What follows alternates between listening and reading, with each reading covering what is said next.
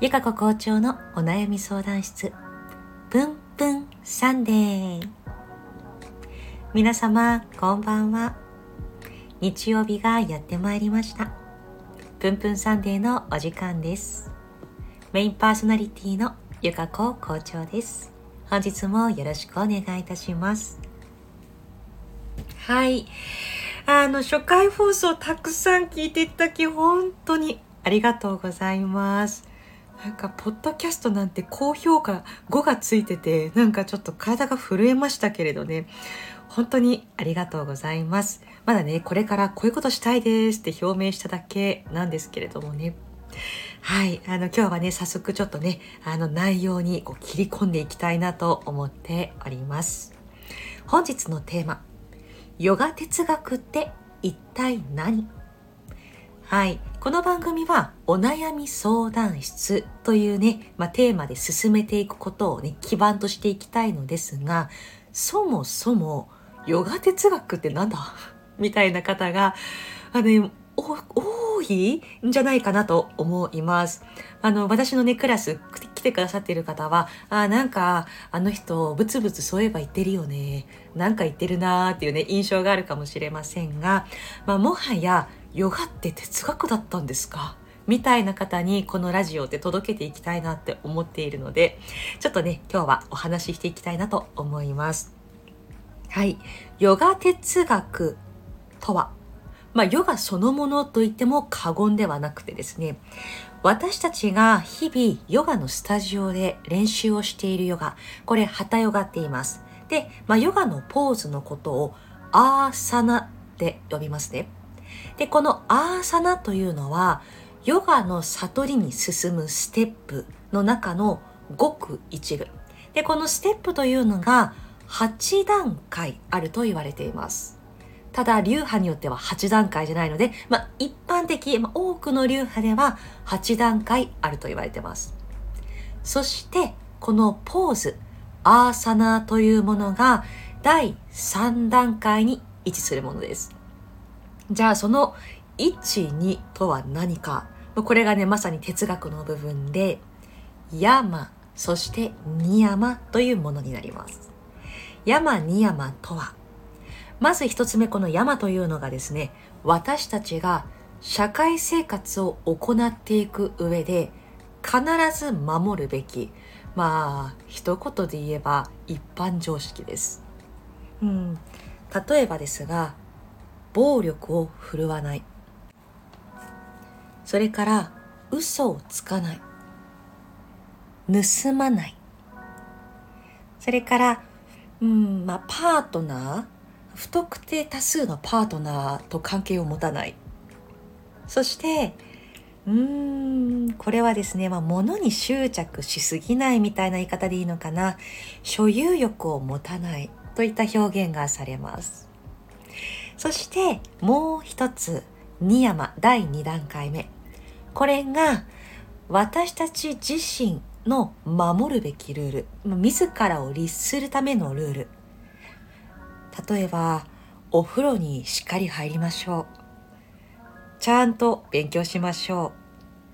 自分で決めたことちゃんと続けましょう。まあなんかちょっとかぶりますけれどね。あとはちゃんとヨガを疑わないで信じて続けましょう。といったね、まあちょっとね、抽象的な表現なので、ここはね、また次のあのエピソードでお話ししていこうかなと思っていて、まあ、この山に山、社会的な必ず守りましょうというルールと、まあ、自分自身のルールで、マイルールをちゃんと守っていくみたいなところ、これができた上で、やっとヨガのポーズを行うことが許されると。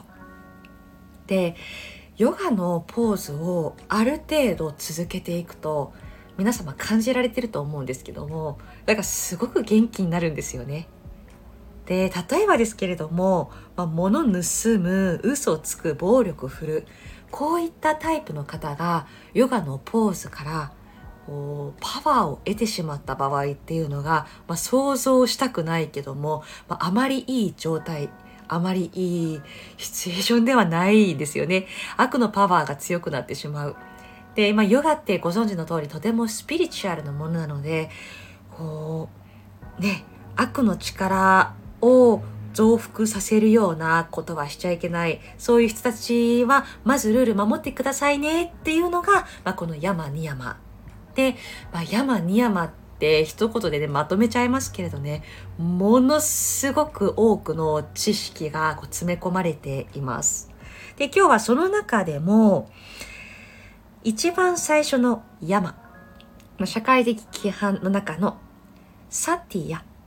嘘をつかないといった言葉にフォーカスをしてお話をしていきたいなと思います。それから少しね、一つ先にこう進めていくと、ヨガのポーズが第3段階、第4段階というのが呼吸法なんですね。なので、まあ、これわかると思うんですけども、呼吸法だけしてても、ヨガちゃんと効果が得られないっていうことなんですね。なので、まあ、哲学を知った上で、ヨガのポーズ、呼吸法、まあ、それから瞑想の実践を行う必要があって、まあ、それをねやちゃんと勉強しないとヨガやっちゃダメだよとか、まあ、効果得られないよとかそこまで厳しいことじゃなくてこれから私たちがヨガを何年も何年もわかんない。もうなんかこの世を旅立つ時までずっとやるかもしれない。もし、まあ、そんな風に続けるのであればなんとなく運動的にヨガのポーズを練習するのではなくってその背景にあるものを理解した上でヨガのポーズを行った方が絶対的にまあなんかお得というか本当にヨガが楽しめるしいい時間を過ごすことができるということでやはりねヨガの哲学学ぶ必要があるんじゃないかなと思います。はいじゃあ戻りましてサティア。サンスクリット語ですね。嘘をつかないという言葉。皆様はこの嘘をつかないという言葉どんな風に感じられますでしょうか？子供の頃って保身のために一生懸命嘘をつきませんでしたか？私はですねもう徹底的に嘘をついてついてつきまくってねはい。弟がいるんですけどもね、まあ大変ね、迷惑をかけてね、申し訳ないことをたくさんしてきましたが、大人になってからの嘘っていうのは、もう基本的には誰かを守るためだったりしませんか？はい。でですね、いやいや、ゆかこ校長嘘ついてるのにヨガしてるじゃんみたいな。はい。これですね、実はね、OK なんです。ヨガ哲学的には。はい。で、まあ、山の中にあるですね、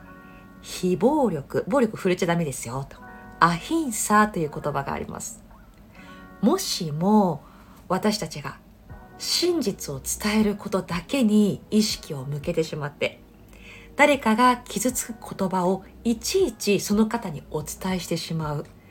それは暴力に該当してしまうそうです。難しいですね。はい。でもね、あの、皆様優しい方たちしかいないと思うので、ああ、そういうことね、とね、こう理解され、してくださってるんじゃないかなと思います。このね、嘘とね、真実のバランス、本当ね、難しくはあるんですけれども、こういった、まあ、判断がちゃんとできるようになった上で、ヨガのポーズって練習しましょうねというのが、まあ、伝統的なヨガの考えだったりします。まあそんな感じなんですけどね。で、この、まあ、8つの段階というものが記されている書物というのがありまして、これがヨガスートラといったもの。もしかしたらどこかで聞いたことがあるかもしれない。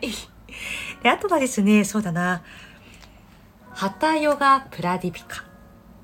バカバットギーター。この辺りがですね、ヨガの哲学の書物ではメジャーどころです。まあ、もしね、ご興味があったらお読みいただくのもいいかなと思いますが、正直ね、一人で解読するのかなり難しいです。最近はね、もしかしたら解説がね、わかりやすく記されているものもあるかもわかりませんが、まあ、ちょっとね、カジュアルな感じで、ここで少しずつ皆様に知っていただけたらなと思っております。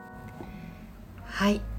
本日も最後までお聴きいただき本当にありがとうございます。